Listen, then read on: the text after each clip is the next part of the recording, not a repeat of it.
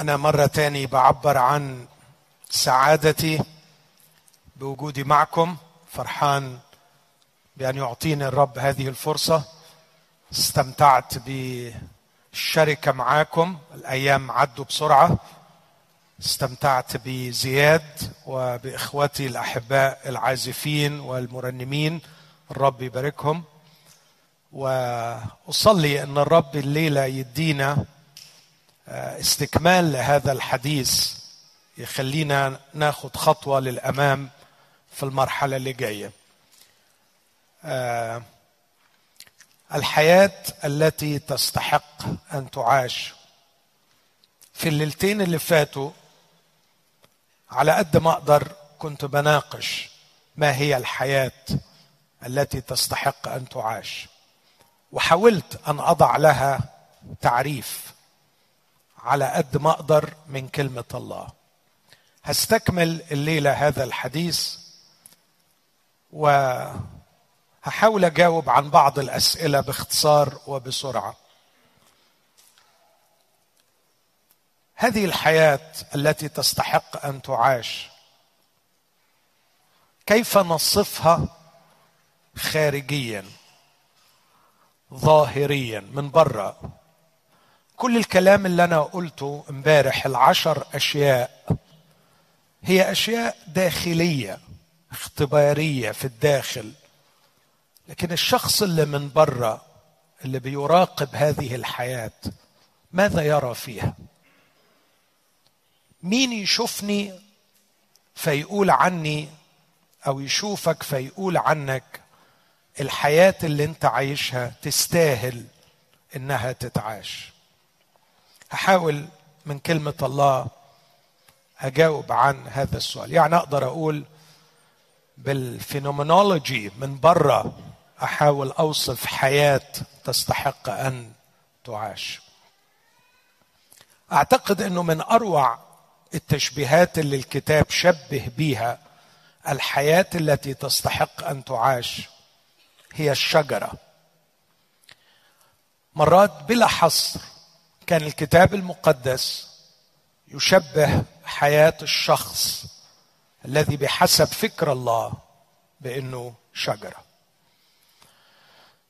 في مزمور واحد قال عنه هذا الشخص الذي لا يسلك في مشورة الأشرار وفي طريق الخطاة لا يقف وفي مجلس المستهزئين لا يجلس لكن في ناموس الرب مسرته. وفي ناموسه يلهج نهارا وليلا. شخص بحسب فكر الله يعيش حياة بحسب فكر الله.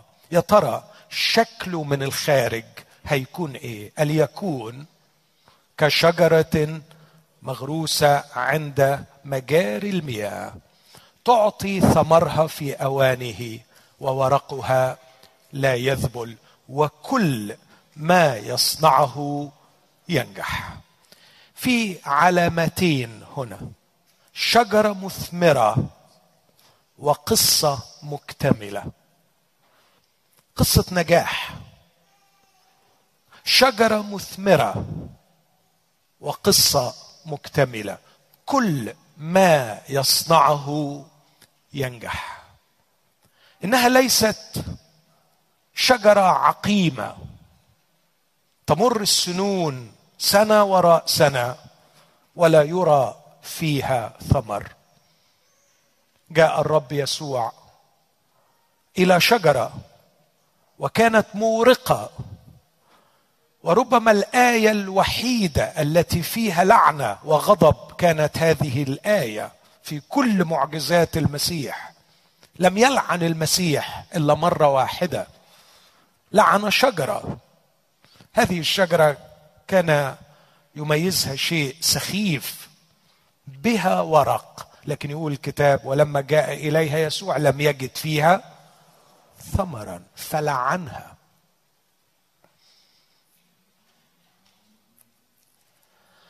لكن أيضا الشخص الذي بحسب فكر الله كل ما يصنعه ينجح. حادثة وراء حادثة وقصة وراء قصة. تجتمع كل أحداث حياته لتكتب في النهاية قصة ناجحة يشار إليها بالقول كل ما يصنعه ينجح. أعتقد أن الرب يسوع يقول عنه الكتاب نفس العبارتين في إشعياء 53 نبت قدامه كفرخ نبت أخضر جميل وكعرق من أرض يابسة. لكن في نفس الأصحاح يقول مسرة الرب بيده تنجح في نجاح وفي ثمر. والشجرة يا إخوتي المثمرة لا تطرح ثمرا لنفسها.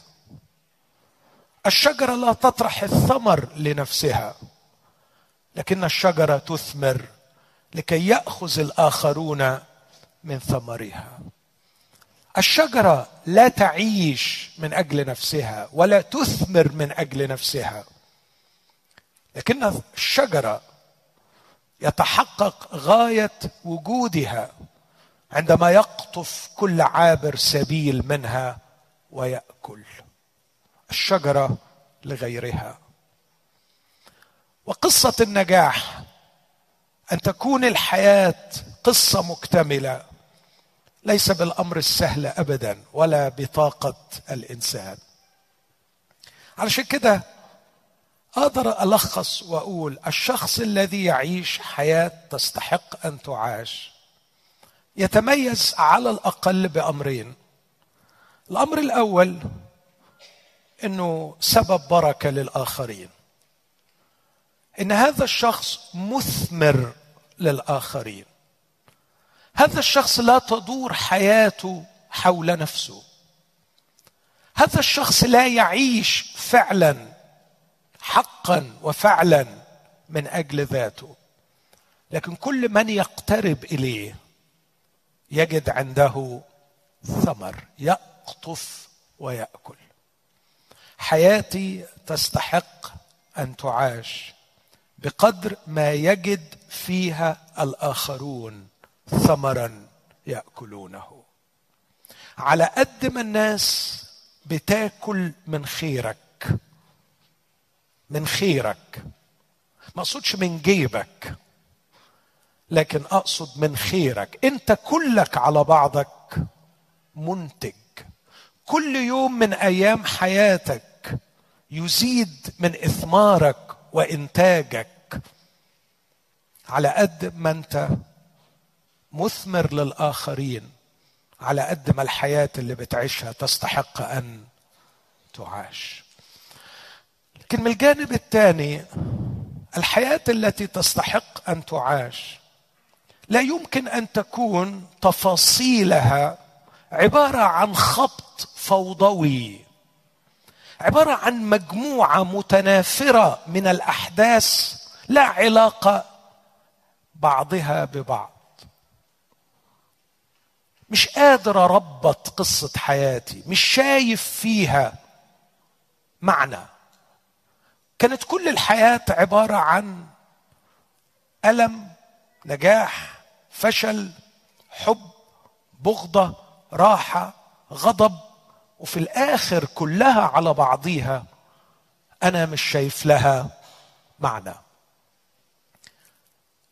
يقول عنها شكسبير على فم هاملت ما الحياة إلا أقصوصة يرويها أحمق. أقصوصة يرويها أحمق. إذا كانت الحياة عبارة عن اقصوصه قصة قصيرة بلا معنى وكأن شخص أحمق يرويها. أعتقد أنها لا تستحق أن تعاش. لرمنتوف شاعر روسي مشهور كتب هذه القصيدة وهو يحكي عن حياة أقدر أقول عنها حياة لا تستحق. أن تعاش. إذا كانت الحياة بهذا الشكل يقول سنظل نشرب من نبع الحياة وعيوننا مغمضة وسنظل نسقي أوراق الذهب بكل ما لدينا من دموع أعتقد أنه يشير إلى الشقاء الرهيب اللي الناس بتتعب فيه من أجل جمع المال. سنظل نسقي أوراق الذهب بكل ما لدينا من دموع. وقبيل الموت نصح فجأة وينزاح القناع. ونفتح عيوننا فإذا الكل وهم. قبيل الموت. نصح فجأة. ينزاح القناع. نفتح عيوننا. فإذا الكل وهم. حتى ذاك الذي كان من هنيهة يبهرنا. وهما. وهما سنراها تلك الأجم المذهبة. وهما كبيرا ثم فراغا وسيبدو لنا عبثا كلما شربناه على نخبها من كؤوس. آه هذه الدنيا ليست لنا. هذه هي خبرة شخص عاش حياة أقدر أقول عنها لا تستحق أن تعاش. لكن لم تكن هذه ابدا. لغة المسيح قبيل موته لم يقل ابدا أنها كانت وهم لكن في ليلة موت رفع عينيه إلى السماء وقال أيها الآب قد أتت الساعة. مجد ابنك ليمجدك ابنك أيضا. العمل الذي أعطيتني لأعمل قد أكملته. لم تكن هذه لغة بولس وهو يقترب من الموت. على مشارف الاستشهاد يقول جهدت الجهاد الحسن أكملت السعي. أخيرا وضع لي إكليل البر. هؤلاء الذين عاشوا الحياة التي تستحق أن تعاش. لم يشعروا قط أن حياتهم كانت أشياء متناثرة وضعت جنبا إلى جنب دون أن تحكي قصة لها معنى ولها فائدة. لكن كانوا يشعرون دائما أن هناك من وراء الستار يوجد مخرج عظيم كان يتحكم في كل الأشياء. كان حاضرا يوم ما خسرت الحبيب. كان حاضرا في يوم الألم الرهيب. وكان حاضرا في يوم المرض ويوم الشفاء. كان حاضرا في يوم النجاح ويوم الفشل. وكل يوم تأخذني الدهشة وأنا أراه يضع الأشياء جنبا إلى جنب ليصنع في النهاية من حياتي قصة لها معنى. حياتي ليست خبط فوضوي. حياتي ليست جمع لأشياء متناثرة. لكن حياتي شجرة مثمرة. يقطف منها الآخرون ويأكلوا. حياتي فصول متعارضة مختلفة لكنها تصنع معا قصة قصة لها معنى. هذه هي الحياة التي تستحق أن تعاش. الحياة التي تستحق أن تعاش ليست هي الحياة الخالية من الألم ولا الحياة الخالية من الفشل. ولا هي الحياة الخالية ابدا من السقوط وقد يكون السقوط المتكرر لكنها لا يمكن أن تكون حياة عقيمة ولا يمكن أن تكون حياة بلا معنى. مرة تانية أقول الفكرة دي وأرجو إنك تفكر فيها. الحياة التي تستحق أن تعاش ليست هي الحياة التي تخلو من الألم من التعب من الفشل من الخسارة من السقوط. ابدا. أعظم إنسان عاش حياة مثمرة حقا وتستحق أن تعاش لم يكن له أين يسند رأسه. لم يعش حياة مستريحة. لم تخلو حياته من الألم بل بالعكس كانت كل حياته سلسلة من الألم. لكنه كان مثمرا في كل شيء. كان يقول يصنع خيرا. كان يسوع شجره مثمرة. ما من طفل أو امرأة أو رجل اقترب منه إلا ووجد فيه خيرا. ما من بيت دخله يسوع إلا وترك فيه اثرا. كان يطرح الخير حيثما ذهب. وجميع الذين لمسوه نالوا الشفاء بينما هو كان لا يجد حجرا يضع عليه رأسه. حياة ليست خالية من الألم. حياة ليست خالية من الوجع والفشل لكنها حياة مثمرة. كانت حياة يوسف تستحق أن تعاش رغم أنه قضاها لوقت طويل. بين بغضة الإخوة وبين ذل العبودية وبينما ظلم السجن يسحقه لكن في كل هذه الظروف كانت حياته تستحق أن تعاش. وفي النهاية يقول عنه يعقوب يوسف غصن شجرة مثمرة. أغصان ارتفعت فوق حائط فمررته واضطهدته ورمته أرباب السهام لكن ثبتت بمتانة قوسه. تشددت سواعد يديه من يدي عزيز يعقوب من الراعي صخر إسرائيل. هذه هي الحياة التي تستحق أن تعاش. أود أن أختم هذه الفكرة وأنا أصف هذه الحياة من الخارج بمجرد تأكيد بقصة دايما بحكيها ويمكن بعضكم سمعها مني عن صحفي مصري مشهور كان رئيس تحرير لإحدى الصحف. في يوم من الأيام التقيته كنت بكتب بعض المقالات لهذه الصحيفة. وفي حوار أنهاه بشيء غريب لم أتوقعه اطلاقا. نتكلم في حاجة ملهاش دعوة بالدين ابدا. لكن لقيته وأنا ماشي بيسألني هذا السؤال. يا دكتور السيد المسيح عاش على الأرض كام سنة؟ استغربت من السؤال قلت له يعني تقريبا 33 سنة. قال لي لا مش بسأل كل سنينه لكن السنين اللي عاشها بين الناس.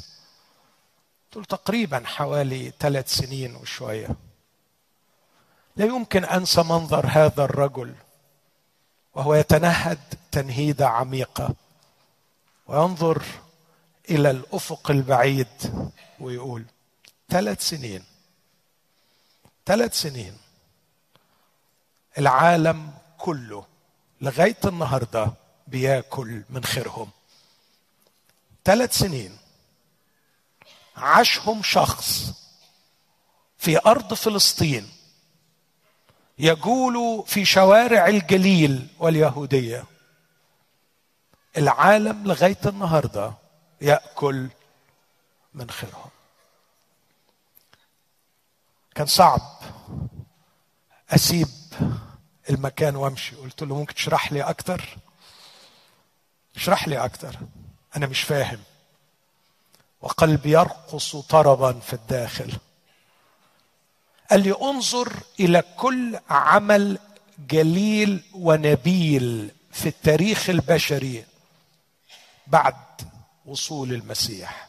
ستجد اسم هذا الشخص وراءه. انظر إلى كل حالة حب حقيقي. مستشفى تقدم فعلا العلاج بحب؟ إلى كل ملجأ ميتم. انظر إلى كل عمل نبيل. ستجد وراءه اسم هذا الشخص.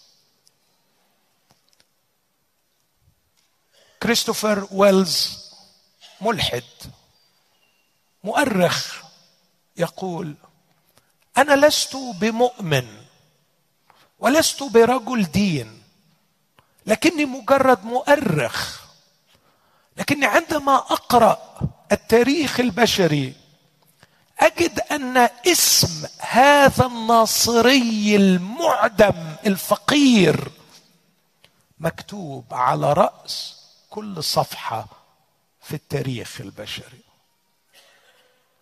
كيف حفر يسوع اسمه في التاريخ؟ كيف حفر يسوع اسمه في التاريخ؟ لم يرفع سيفا ولم يرفع صوته. لم يجرد جيشا. لم يكتب دستورا. لم يؤسس دولة. لم يؤسس ديانة. لكنه عاش حياة تستحق أن تعاش.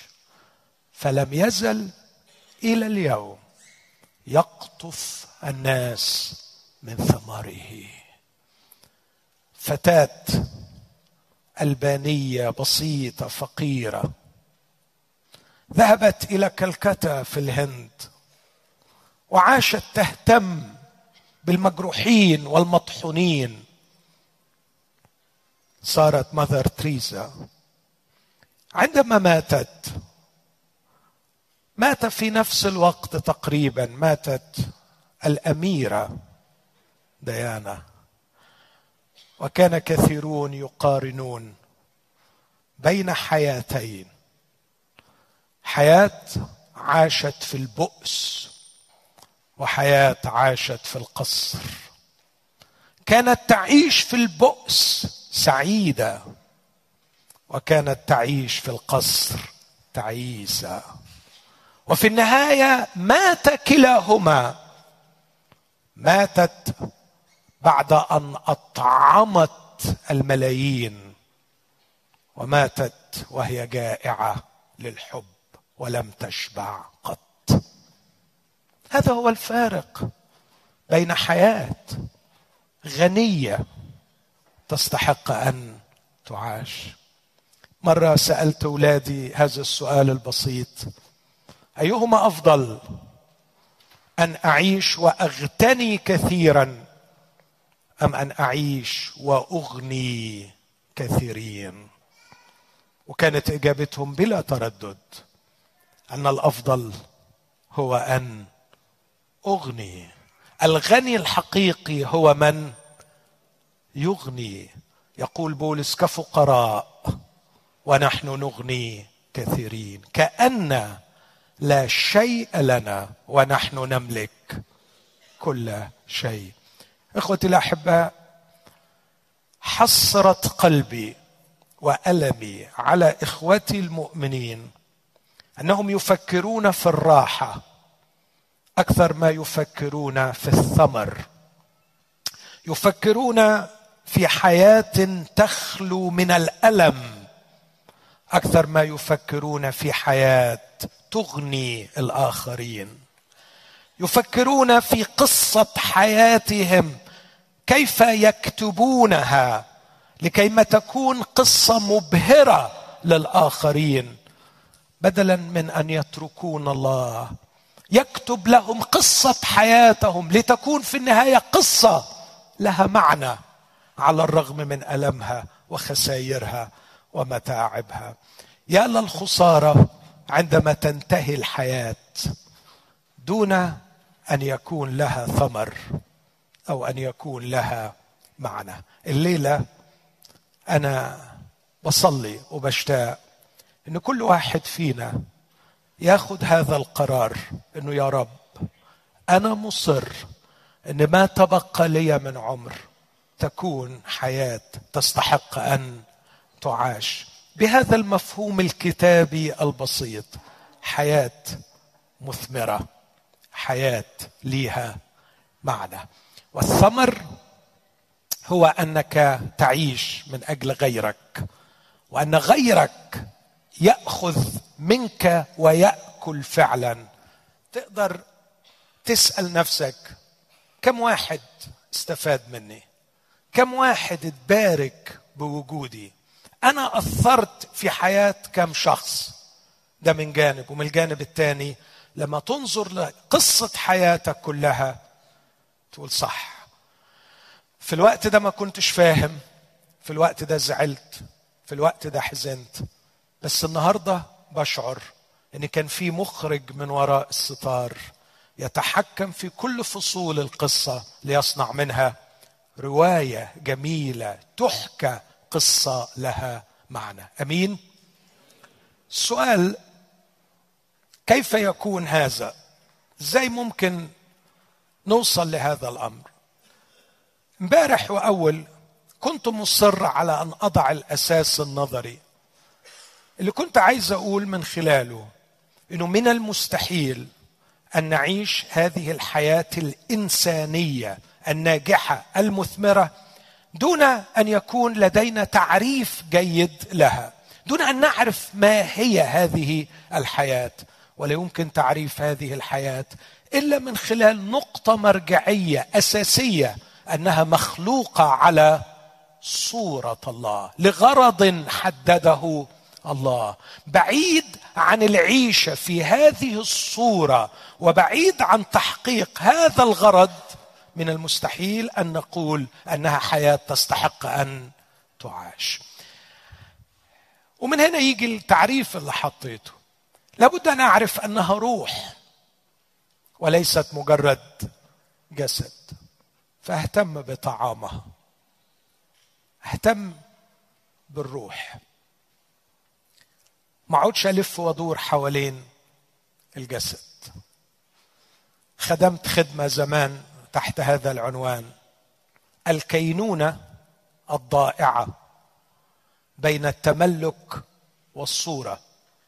وكنت أقصد إن إخواتي كتير بنبقى مشغولين بصورتنا قدام الناس أو بممتلكاتنا التي نملكها.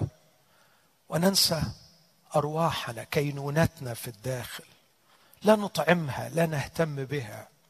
فنعيش مهملين لأرواحنا مهتمين بصورتنا قدام الناس. أنت روح روح سمائية. أنت لست من هنا ولا يوجد شيء هنا يقدر أن يشبعك. أنت روح سمائية خالدة. ما تحصرش نفسك في الوقت فأنت كائن أبدي.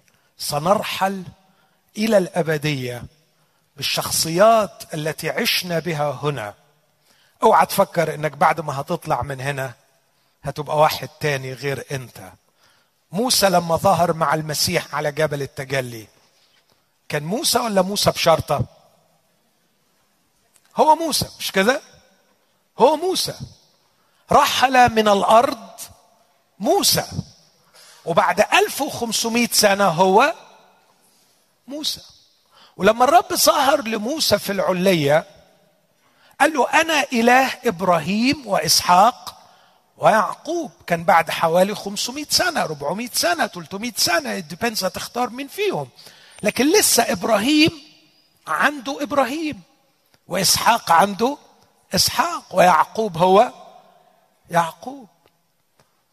إخوتي أنا بقول الكلام ده ممكن أكون مخطئ بس ده اللي أنا فاهمه. شخصيتي تتكون هنا. تعكس المجد الإلهي. وعلى قدر ما نجحت في عكس المجد الإلهي على الأرض على قد ما بعيش الصورة الإلهية على الأرض هو ده الوضع اللي هصل بيه إلى الأبد وهظل بيه طول الأبدية. شفت خطورة الفترة اللي إحنا فيها؟ الفترة التي فيها تتكون الشخصية التي سأقضي بها الأبدية. ده اللي خلى بولس يقول لإخواته ما تتضايقوش من إزميل الألم الذي ينحت شيئا جديدا في شخصياتكم. لا تتوجعوا كثيرا وتنحنوا بسبب نيران التجربة التي تحرق أشياء ربما لا تدرون عنها شيئا لأن خفة ضيقتنا الوقتية تنشئ لنا ثقل مجد أبدي. ما هذا المجد؟ ليس مجد نراه. ليس مجد نعيش فيه. لكن مجد يستعلن فينا. مجد الله الشخص يستعلن في أشخاص. مجد الشخصية الإلهية لا تسعه إلا شخصيات مخلوقة على صورته. إن كانت سعتك على الأرض عشر سنتي لن تعكس مجدا إلا بعشر سنتي. وإذا الرب مد يده ليوسع طاقة الإناء بنيران الألم لكي ما تستوعب الشخصية المخلوقة على صورته قدرا أكبر من المجد الإلهي. فلماذا نرفض هذا؟ إني أحسب أن آلام الزمان الحاضر لا تقاس بالمجد العتيد مش أن يستعلن لنا لكن يستعلن فينا. يعني يستعلن فينا؟ يستعلن in our characters في شخصياتنا التي تصاغ في فترة حياتنا الحاضرة. علشان كده أنا ما بشوفش الألم كارثة بشوف فرصة تغير وتشكل وتعد للأبدية. هذه هي الحياة التي تستحق أن تعاش. مش حياة ما بتتعرضش للحرمان مش حياة ما بتتعرضش لوجع لكن حياة يعدها الله للأبدية. يحفر فيها مكانا لاستعلان مجده. إذا ما كنتش مؤمن بإني eternal being سأعكس مجد الله فور eternity. أنا كائن أبدي. سأعكس المجد الإلهي إلى الأبد. أعتقد أني مش هقدر أستوعب ولا أفهم ما يحدث معي. أنا كائن خالد أبدي. لكني أيضا متجسد في جسد ولهذا أهتم بهذا الجسد لأنه من خلال هذا الجسد هقول عبارة واحدة. يعبر يعني قالوا لي سهل كلامك شوية بس عشان أسهل بضطر أشرح كتير ركزوا معايا علشان ما عدش كتير. علشان أفهم قيمة هذا الجسد هقول العباره دي. الله الذي هو روح يتكشف في العالم المادي من خلال كائنات روحية لها أجساد. أقول تاني العبارة دي.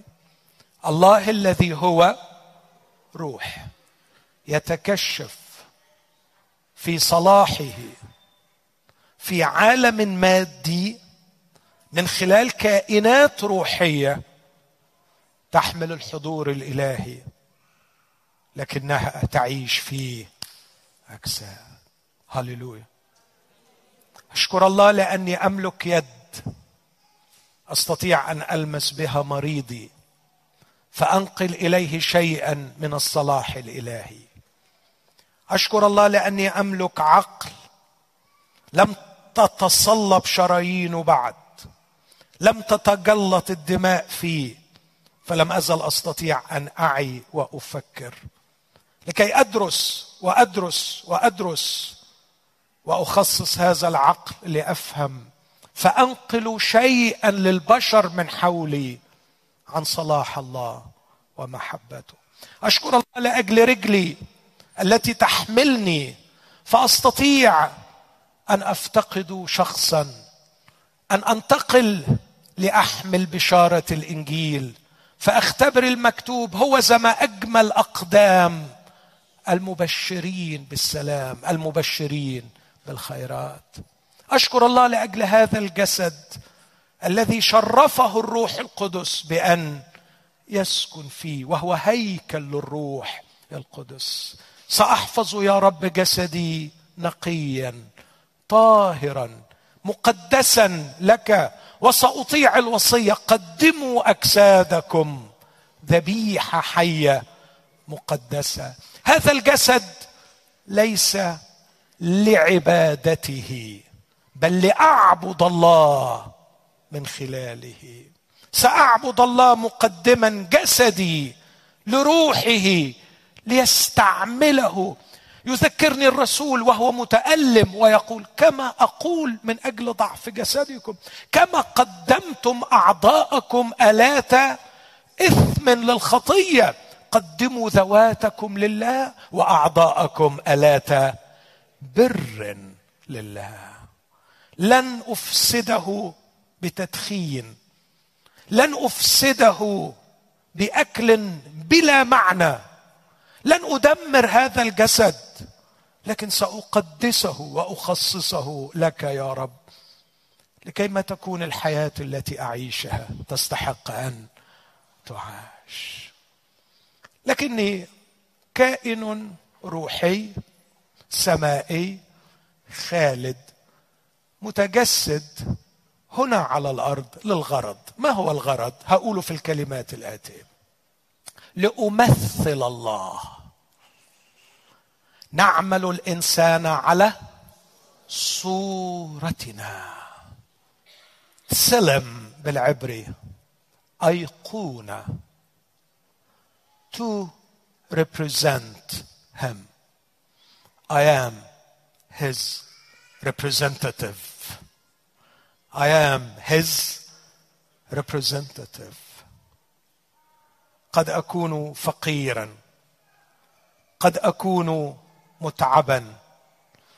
قد أكون بلا تعليم. قد أكون بلا سلطان. قد أكون غريب ومنفي في مكان صعب. لكن في كل الأحوال مخلوق على صورة الله.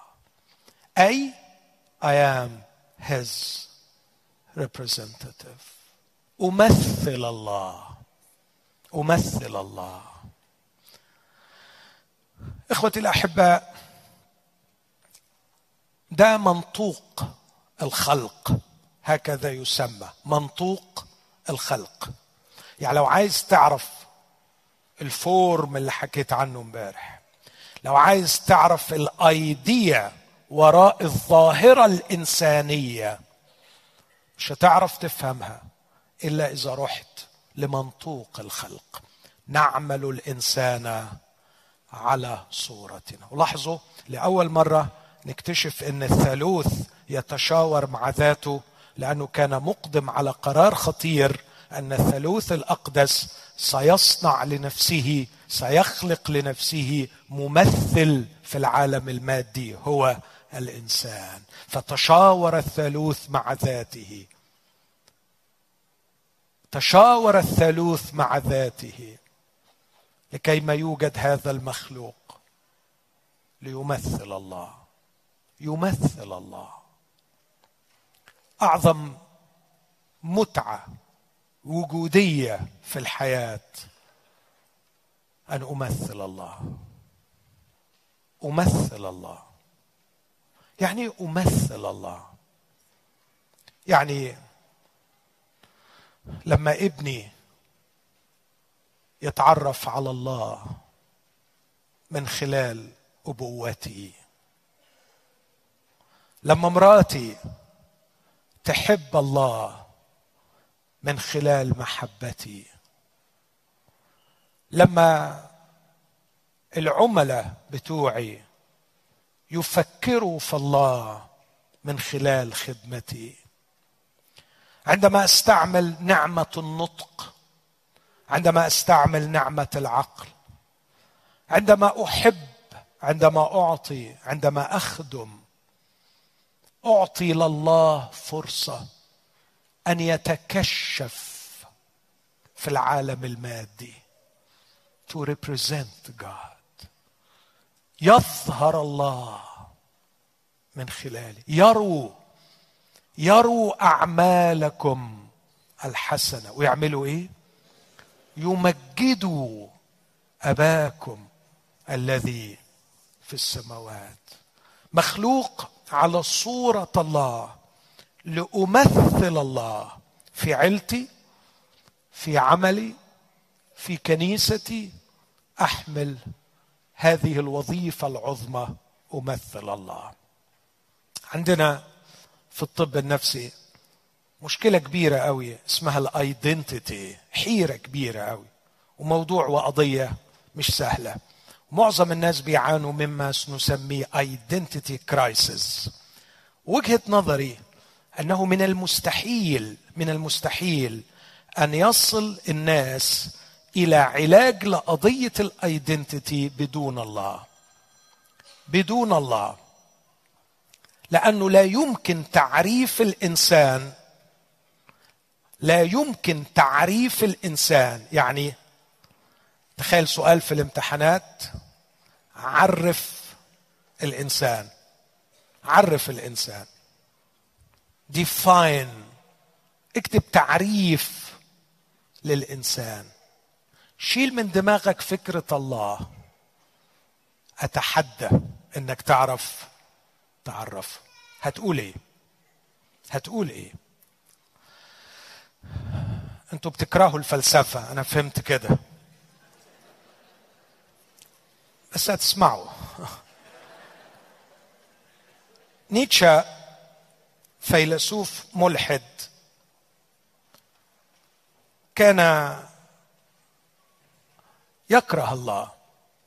بس الغريب جدا إنه كان أمين عقليا intellectually honest. فهو اللي أعلن اعلانه الشهير أن الله مات. واعتبر إنه لابد لابد أن ننزع من العقول فكرة وجود الله. قال الله مات. انتهت القصة. ولم نعد في احتياج إلى الله. بس في نفس الوقت كان مدرك الآثار النفسية التي سيعيش فيها البشر بعد أن ينزعوا من ذهنهم فكرة الله. فكتب هذه الكلمات. بيقول في قصة كتبها اسمها الرجل المجنون. بيقول علشان الوقت اختصر. أين الله؟ ألا تعرفون أين هو؟ سأخبركم أنا أين ذهب. لقد قتلناه أنا وأنتم إننا قتلته. لكن كيف فعلنا هذا؟ كيف أمكننا أن نبتلع البحر الكبير؟ من أعطانا تلك الممحات الكبرى لنمحو بها الأفق كله؟ كيف كسرنا قيد الأرض وأفلتناها من الشمس؟ إلى أين نتجه الآن تائهين بعيدا عن كل الشموس؟ اسمع اسمع الراجل الفيلسوف وهو بيشوف الإنسان بدون الله. بيشوف الإنسان بدون الله. كل بالمناسبة كل الفلاسفة الملحدين اللي رفضوا وجود الله كانوا فاهمين النتائج المترتبة على هذا الأمر إلا غير الأمناء منهم مش هذكر أسماء. لكن اللي كانوا أمناء في فكرهم كانوا بيقولوا كده. مثلا برتراند راسل بيقول بعدما أدركنا أنه لا يوجد إله اسمعوا العبارة دي وراجعوها في كتابه الشهير لماذا أنا غير مسيحي؟ يقول برتراند راسل لم يبقى لنا إلا أن نبني حياتنا على صخر اليأس الذي لا يلين. تخيل؟ تخيل؟ برتراند راسل يقول احذروا من أن تتكلموا عن شيء اسمه معنى للحياة لأنه حيث لا يوجد إله لا يوجد معنى للحياة. ريتشارد دوكنز أشهر ملحد عايش النهارده بيكتب في كتابه السلفش جين وكتب نفس المفهوم في كتاب اسمه نهر من عدن. يقول هذه الكلمات لا نظام لا خطة لا غرض لا معنى لا يوجد إلا الملل القاتل. ما نحن إلا ماكينات لاستمرار ال DNA هذا هو مفهوم الإنسان. عندما ننزع فكرة وجود أو مش فكرة حقيقة وجود الله. جون بول سارتر أكبر كتاب انتشر لي الغثيان. بعدما نزع من عقول الفرنساويين الشباب الفرنسي في النصف الأول من القرن العشرين نزع منهم فكرة وحقيقة وجود الله. يقول لم يبق لنا إلا أن ندرك أننا موجودين. وهذا في حد ذاته يثير غثياني لا معنى لا غرض لا غاية. نيتشه كان أستاذهم في هذا الكلام فيقول هذه الكلمات بعد أن أقنع الناس أنه لا يوجد إله ما عادش في تعريف للإنسان ما عادش في معنى لوجود الإنسان. فيقول هذه الكلمات ألسنا لم نزل في حركة دائبة فإلى أين المصير؟ هل لم يزل لدينا أعلى وأسفل؟ يمين ويسار؟ هل نتجه للخلف أم للأمام؟ لا ندري ألسنا نتحرك في العدم اللانهائي؟ ألسنا نشعر بزفرات الفضاء الخاوي؟ ألم يصبح الفراغ دار البرودة ألم يسدل الليل استاره ليعقبه ليل وراء ليل وراء ليل في حركة دائبة بلا هوادة ودون فجر وحيد؟ هل نسمع الآن أي شيء سوى ضوضاء حفار القبور وهم يدفنون الله؟ هذا ما يصل إليه الإنسان عندما يبتعد عن الله. إخوتي من الجانب الآخر أنا شخصيا بستريح لهذه الفكرة البسيطة. I cannot say I am بدون ال I am عارفين مين ال I am الكبير؟ يهوى هو اللي قال اسمي أكون وأنا مش هقدر أقول أنا أكون وأحط أي حاجة إذا ما كانش عندي capital I I am بدون الأيام الكبير لا وجود للأيام الصغير. لا تستطيع أن تعرف نفسك. ما تقدرش تكتب عبارة حقيقية. تقول أيام وتكمل. إذا ما كنتش تؤمن بوجود الأيام الكبير. أنا الرب إلهك.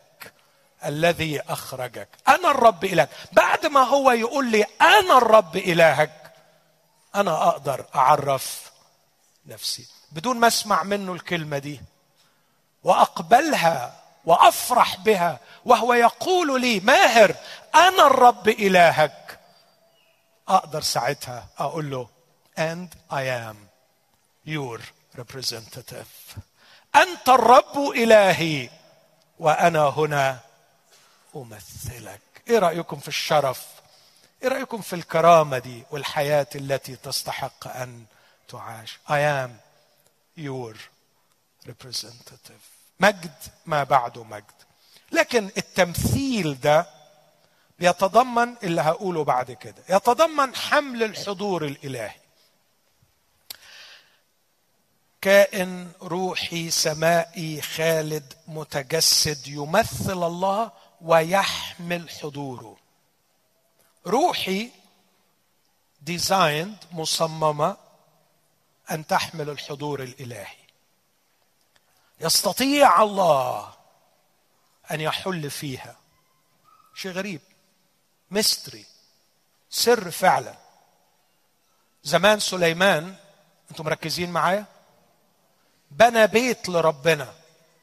بس بعد ما بناه قال كلمة غريبة.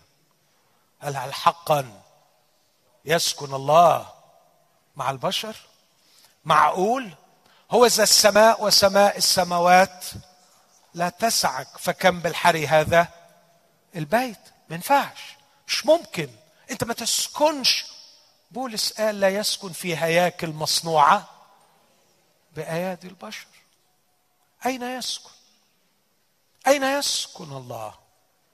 ألستم تعلمون أن جسدكم هو هيكل لله وروح الله يعمل إيه؟ يسكن فيكم. ما أعرفش إزاي. ما أقدرش أفهمها. لكني مؤمن بيها ومصدقها وبختبرها وبعيشها وبصلي ربنا ما يحرمنيش منها. إنه حاضر فيا. حاضر فيا. حياتي تستحق أن تعاش على قد حضوره فيا. كان حريص جدا أن يعلم أن التابوت الذي يتكلم عن حضوره لا يحمل على عربة لكن يحمل على أكتاف الكهنة. لأنه كان عايز يقول أن الله لا يسكن في هيئة أو كيان صناعي لكن الله يسكن في لحم ودم يسكن في أشخاص. تخيل تخيل إن الله هو بيخلقك كان مصممك لسكناه من جانب تاني بقول العلاقة النهاردة مع الله. مرات بتبقى علاقة فكرية. نحفظ الكتاب نعرف الكتاب نشرح الكتاب نفهم الكتاب. ومرات بتكون علاقة عاطفية. لكن الحقيقة العلاقة المسيحية رغم إن فيها أفكار ورغم إن فيها مشاعر لكن حاشا إنها تكون مجرد علاقة أفكار ومشاعر. لكن العلاقة المسيحية مع الله هي إني أنا أوجد فيه وهو حاضر فيه قال المسيح في ذلك اليوم تعلمون أنكم أنتم في وأنا فيكم. تحمل الحضور الإلهي. والناس لما يلمسوك يلمسوا الله. والناس لما يتعاملوا معاك يلتقوا بالله الحاضر فيك. كان أليشع يحمل الحضور الإلهي. فكان كلما يمر كانت الشنامية تشعر بالحضور الإلهي. فقالت لرجلها رجل الله الذي يمر علينا هو مقدس. طب إزاي عرفت يا ستي؟ ما أعرفش حسيت. حسيت أن الحضور الإلهي يمر من أمام بيتنا. الحضور الإلهي لا يخطأ ويلمس. لكن أيضا تمثيل الله بحمل حضوره وتحقيق مشيئته على الأرض مش تحقيق مشيئتي مش بعيش علشان أحلامي. لكن بشترك معاه وبعرف فكره من جهة مونتريال بعرف فكره من جهة اللي حواليا وأقول له يا رب عايز تعمل لهم إيه؟ وهعمل زي يسوع اللي قالوا له ليه تشفي الراجل يوم السبت؟ قال لهم أنا ماليش دعوة. أبي يعمل حتى الآن وأنا أعمل. أنا لقيته عايز يعمل كده فأنا بعمل معاه. أنا بشتغل معاه. أحقق مشيئته. بشتغل معاه. دي حياة تستحق أن تعاش. بالسيادة معه حاضرا في عالم الشر وسنسود معه ابديا في عالم البر. وعلى قدر ركز معايا على قدر ما نسود معه نحقق مشيئته ونستعمل السلطان الذي لنا لتحقيق مشيئته هنا على الأرض على قد المساحة التي نسود فيها إلى أبد الآبدين. فمن تاجر أكثر سيكون له سلطان أكثر في مزل الوزنات. ليكن لك سلطان على عشر مدن. لماذا؟ لانك كنت أمينا في القليل أقيمك على الكثير. ادخل إلى فرح سيدك. هذه الحياة اللي على الفورمه الإلهية هذه الحياة اللي ماشية طبقا لمنطوق الخلق الأصلي هذه الحياة تستحق أن تعاش. خلقنا هكذا لنتمم هذا الغرض لكننا فقدنا هذه الإمكانية بالسقوط. وعشان كده قال له يوم ما هتاكل منها موتا تموت. هتعيش موت. هتعيش موت. أنا مش بخرف. أنا مش بقول كلام متناقض.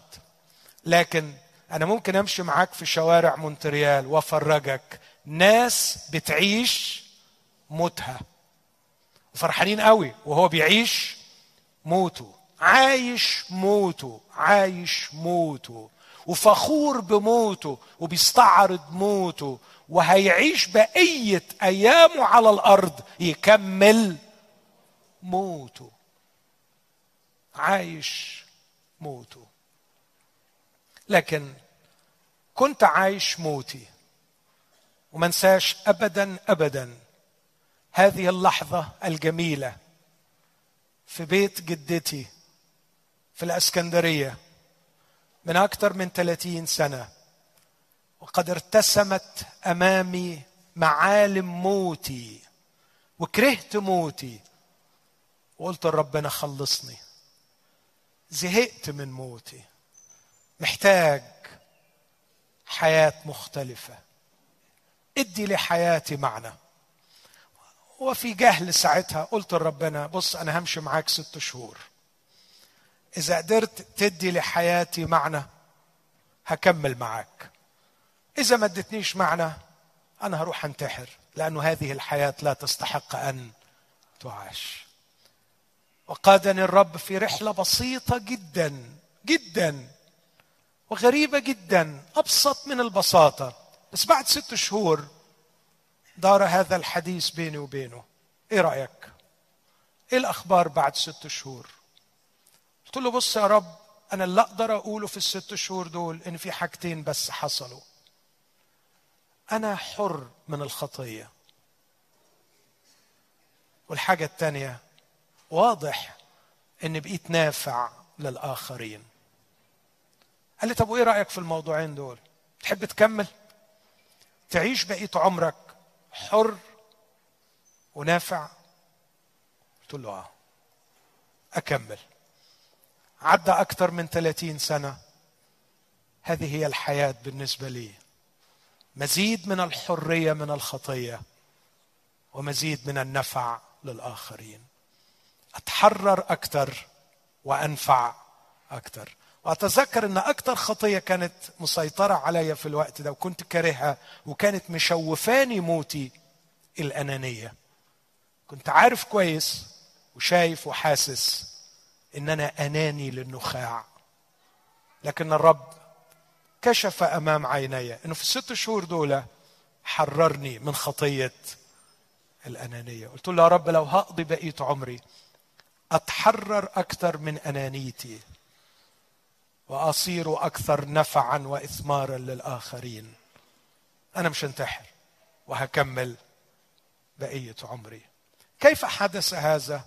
شخص يسوع المسيح الذي جاء لكي يصلح الوضع.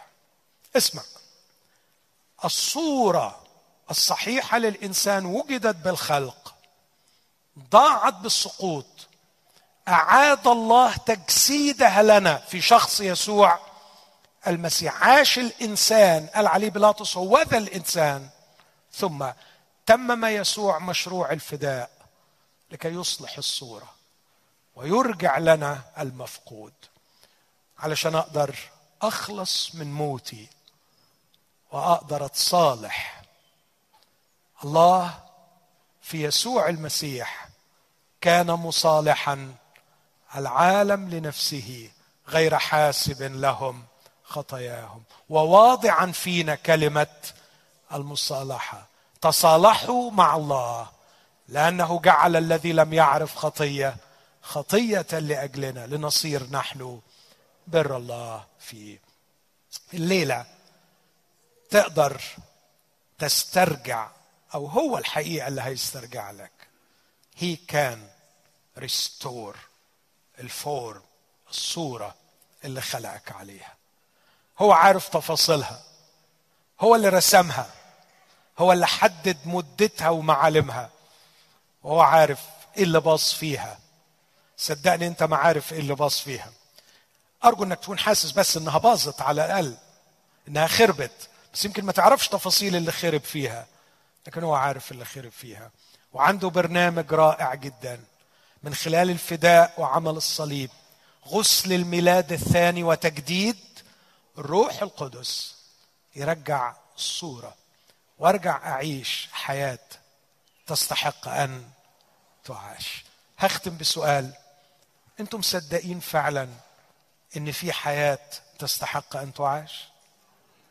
مصدقين إن في ناس حقيقي مستمتعة بكل يوم من أيام العمر لأنهم يعيشون حياة تستحق أن تعاش؟ إخوتي المجد لكم الكرامة لكم الثمر لكم الفرح لكم مضمون لكم في صليب يسوع المسيح في عمل الروح القدس كل اللي مطلوب رغبة قوية جدا أن أبدأ من اليوم حياة تستحق أن تعاش. آمين؟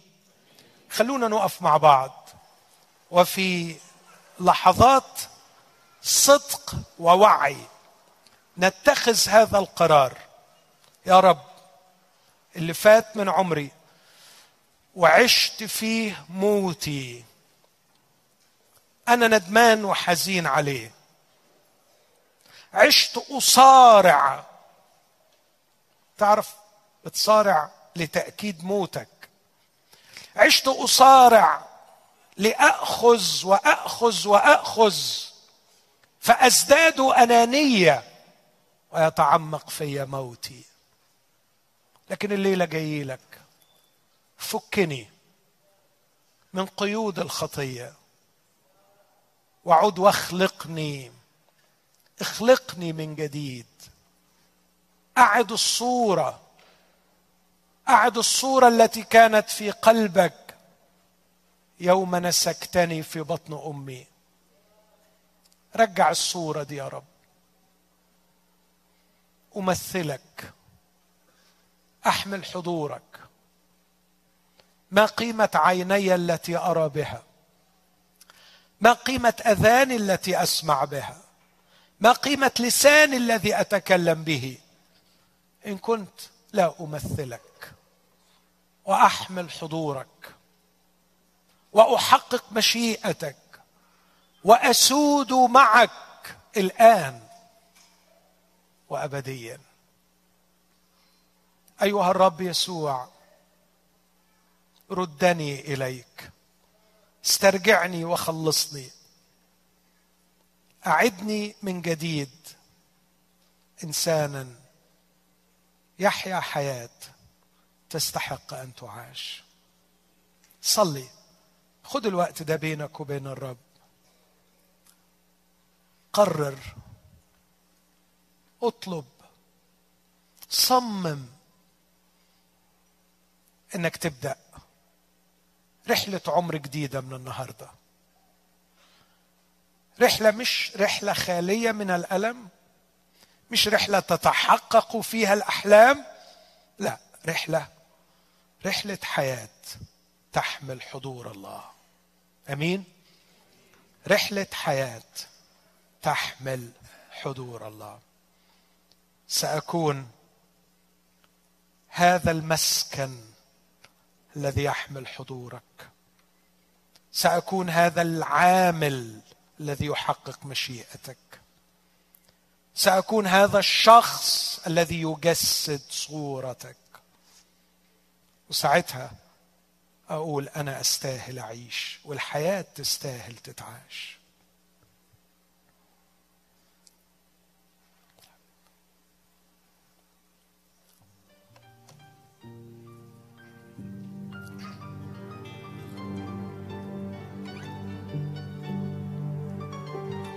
Thank you.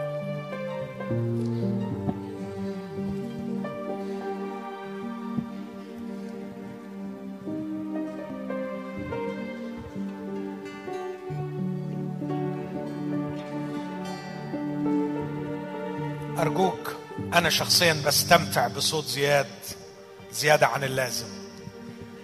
بس أنا نفسي وأنت بتسمع ما تقطعش حبل الصلاة. أنا ما عنديش وقت تاني ومش هقدر أقول أكتر من اللي قلته. نفسي أسيبك وأنت مصمم إنك هتاخد خطوة مختلفة. وإنك هتبدأ فعلا تدور على الرب. مش الرب مصباح علاء الدين اللي هيحل لك المشاكل لكن الرب اللي هيغيرك ويخليك تحمل حضوره وتحقق مشيئته. إنت هو المسيح ابن الله الحي. إنت اللي فيك قدرنا نقشع بالله بي انت هو المسيح ابن الله الحي. انت اللي فيك قدرنا نقشع بالله هيدي هي الحقيقة والخطوة الجريئة. هيدا هو الاعتراف اللي بطرس قال ما خاف اعتراف كان الصخرة وأعلانه كان الأساس وعلى الصخرة كان الوعد. الكنيسة رح تبنيها وبواب جهنم على الأرض. مش رح تقدر تحميها. على الصخرة كان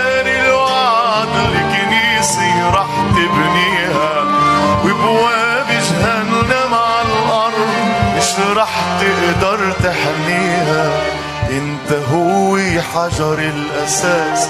جسدك نحن وإنت الراس. نحن بهالعالم من دونك. عطشان بصحراء بلا مي انت هو المسيح ابن الله الحي. انت اللي فيك قدرنا.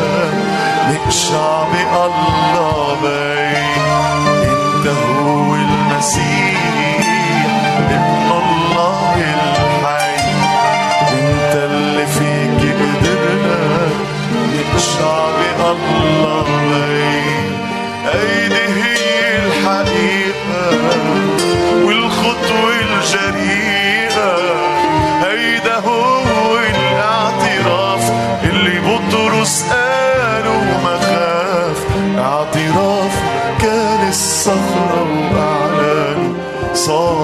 الأساس. وعلى الصخرة كان الوعد الكنيسة رح تبنيها. وبواب جهنم على الأرض مش رح تقدر تحميها. على الصخرة كان الوعد الكنيسة رح تبنيها. وبواب جهنم على الأرض مش رح تقدر تحميها. الأساس جسدك نحن وانت الراس نحن بهالعالم من دونك عطشان بصحراء بلا مي انت هو المسيح ابن الله الحي. انت اللي فيك قدرنا نقشع بالله وصليت اطلب إنه تسامحني.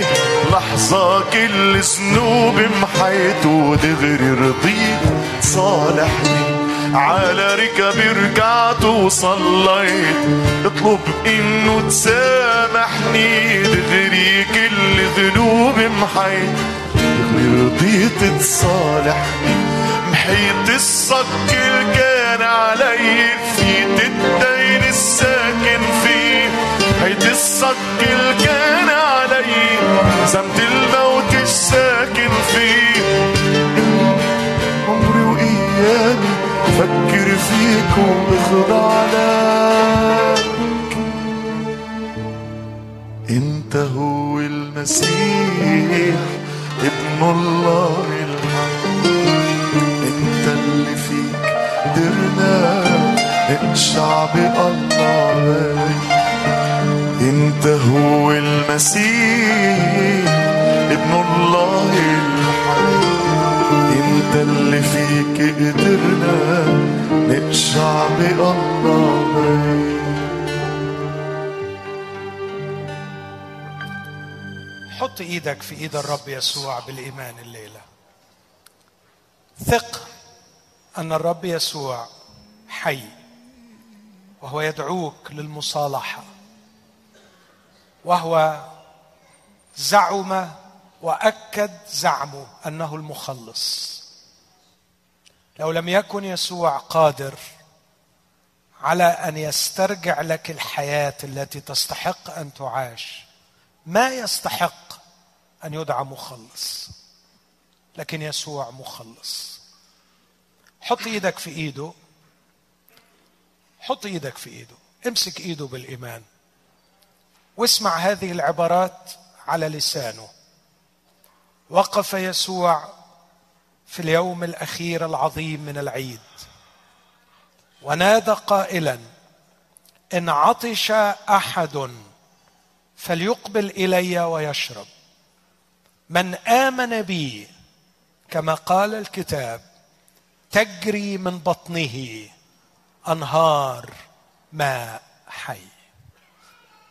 تجري من بطنه أنهار ماء حي.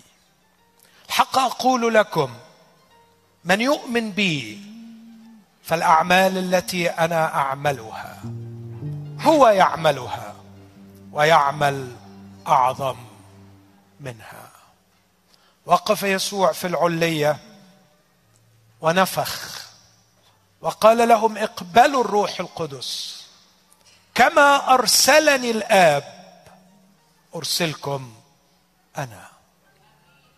أرسله الآب خيرا للعالم. أرسله الآب نهرا يروي ظمأ المحتاجين وكما أرسله الآب يسوع أرسلنا. لنروي الظمأ. لنكون أشجار ذات ثمر يأكل منا الآخرون ويشبعوا كما أرسله الآب. الرب يرسلنا لنحيا وسط العالم. حياة حياة. وسط عالم بيعيش موته. نموت وإحنا بنعيش حياة تستحق أن تعاش. أتحبني؟ أتحبني؟ أتحبني؟ أتحبني؟ أتحبني؟ أتحبني؟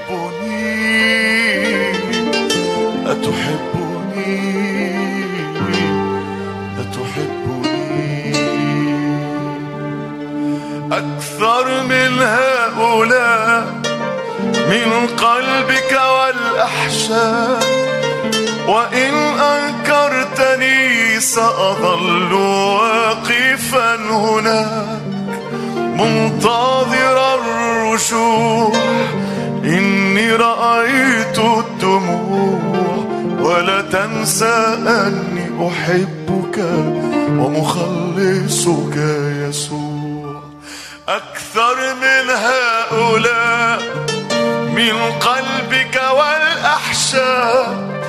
وإن أنكرتني سأظل واقفا هناك منتظر الرجوع. إني رأيت الدموع. تنسى أني أحبك مخلصك يسوع. أتحبني؟ أتحبني؟ أتحبني؟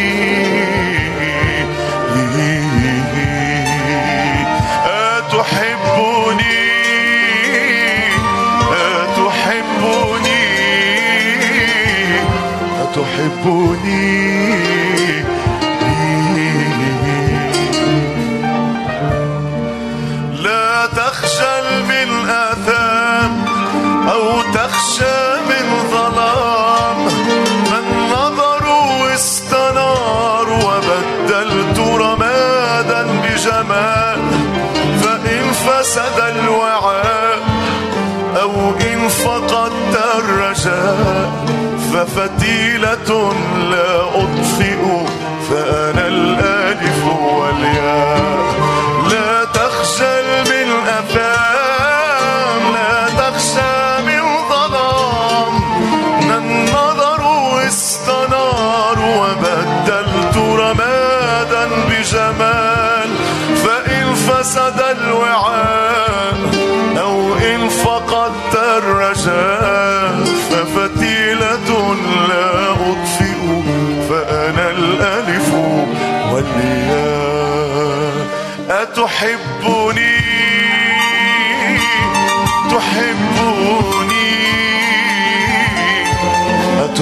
أتحبني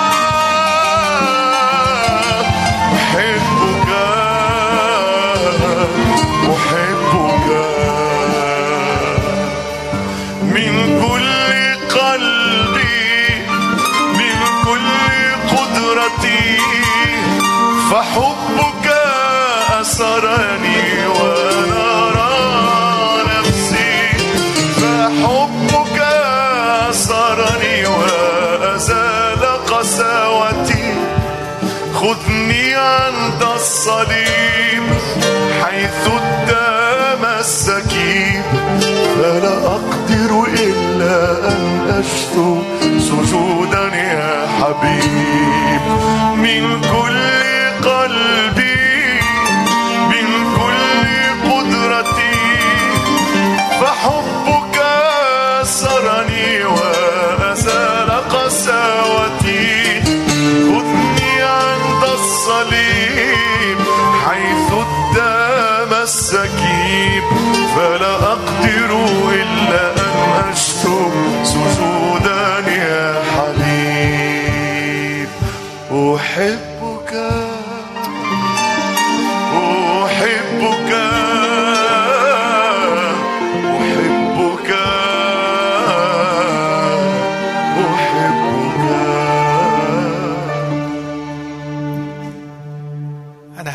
بكلامي لإخواتي المشاهدين وأرجو أن كلنا نشترك في الصلاة من أجلهم. عايز أكلم أحبائي اللي ربما يعيشون الآن تحت القصف في حلب. عايز أتوجه بكلامي لإخواتي في سوريا. لإخواتي ربما تحت ضجيج انفجارات بغداد. إخوتي في اليمن في ليبيا في قرى مصر حيثما تكون الآن ومهما كانت الظروف التي حولك حيث مشاهد الموت والظلم والفقر تحيط بك صدقني أقول والله شاهد يمكنك في مكانك أن تحيا حياة تستحق أن تعاش. الحياة التي تستحق أن تعاش ليست حياة القصور ولا الراحة ولا الرفاهية ولا الخلو من الألم. قال الرسول بولس نحن الأحياء نسلم دائما للموت لكي تظهر حياة يسوع في جسدنا المائت. كان بولس يموت كل يوم لكن كان يتسبب في حياة الألاف من حوله. والرب يقدر أن يجعلك مهما كانت الظروف حولك سبب خلاص وشفاء وحياة لكل من حولك على الرغم من حرمانك ربما من قوت الحياة لكن حياتك عندما تخلص الآخرين هي حياة تستحق أن تعاش. أرجو أن نرفعهم في الصلاة ونصلي لأجل بلادنا العربية وما يعانون فيها من قهر. لكننا في نفس الوقت نؤكد نستطيع في أي ظرف وفي أي وضع نعيش حياة تستحق أن تعاش. رب الحبيب يسوع أسلمك إخوتي هنا أسلمك نفسي وإخوتي عبر الشاشات حيث تدوي المدافع والقصف وصوت الانفجارات حيث الظلم والفقر والقهر. أنت ترى كل شيء وتعرف كل شيء ولم تعدنا بأننا نحيا حياة مريحة لكنك وعدتنا بأن نحيا حياة تجري من بطوننا فيها أنهار ماء حي. فنحن نحيا ونحيي الآخرين. وعدتنا بأن نحيا حياة لها مذاق الحياة وليست لها مذاق الموت. وعدتنا أن نعيش أحياء ولسنا نعيش الموت. ربنا يسوع يا من قهرت الموت وقمت. اسلمك كل شخص في هذه القاعة أو عبر الشاشة اشتاق أن يخلص من موته اشتاق أن يتحرر من خطيته. أعطي حرية وشفاء وحياة. يا من علمتنا سيكون لكم في العالم ضيق لكن ثقوا أنا قد غلبت العالم. قد غلبت يا حبيب غلبت يا حبيب. عندما فعلت مشيئة الآب حتى على الصليب. أعطنا أن نقبل صليبك ونتبعك لكي نحيا هذه الحياة التي تستحق أن تعاش. أبانا في اسم المسيح اسمع واستجيب. آمين. أختم بترنيمي. بتقول أستطيع كل شيء في المسيح قوتي قوتي.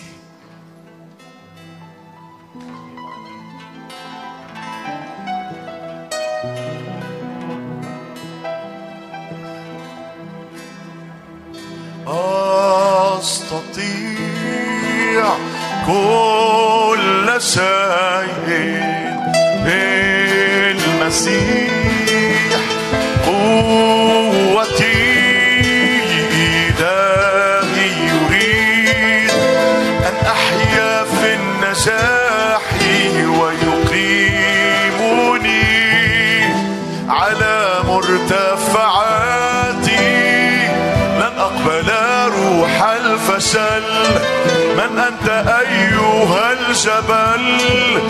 أقبل روح الفشل. من أنت أيها الجبل؟ ربي إلهي يبني إيماني. ربي إلهي يبني إيماني. ويصنع ويصنع مفتخرا.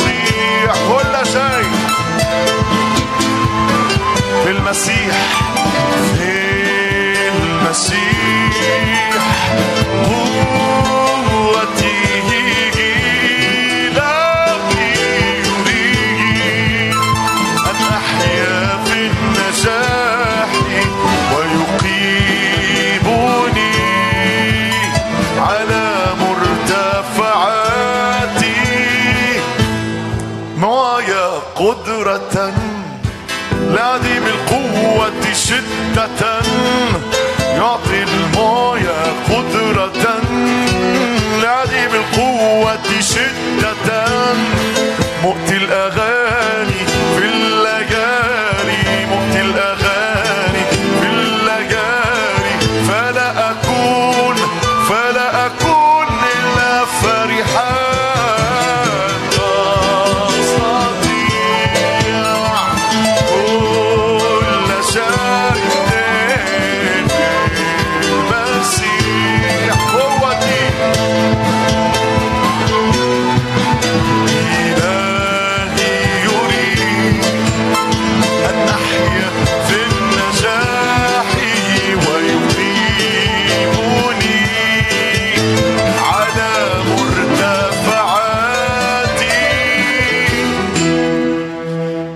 صنعت في وسطنا خلال هذه الثلاثة أيام. أيام. يا رب يكون لمجد اسمك ولبناء ملكوتك ملكوت ابن محبتك. كمل معنا واصنع نهضة حقيقية في وسطنا. أشكرك لأنك إله غير عادي وإله لنا. فعل كل ما لنا في الصليب لكي نعيش فعلا إنسانيتنا ونعيش يا رب فعالين في هذا المجتمع. نكون نور وملح. نكون يا رب مخلصين لشخصك في علاقة حية حميمية متلاصقة مع شخصك خلال الكلمة. وخلال يا رب الخلوة وخلال أيضا شركة الجسد واحد. وأعطنا أن نقدر النعمة والكلمة التي أرسلتها لقلوبنا في هذه الأيام. نباركك ونعظمك ونشكرك أشكرك لأنك تسمع الصلاة على مبدأ النعمة. كل ما نطلب من الآب باسم الرب يسوع ننال في المشيئة. نعطيك كل المجد.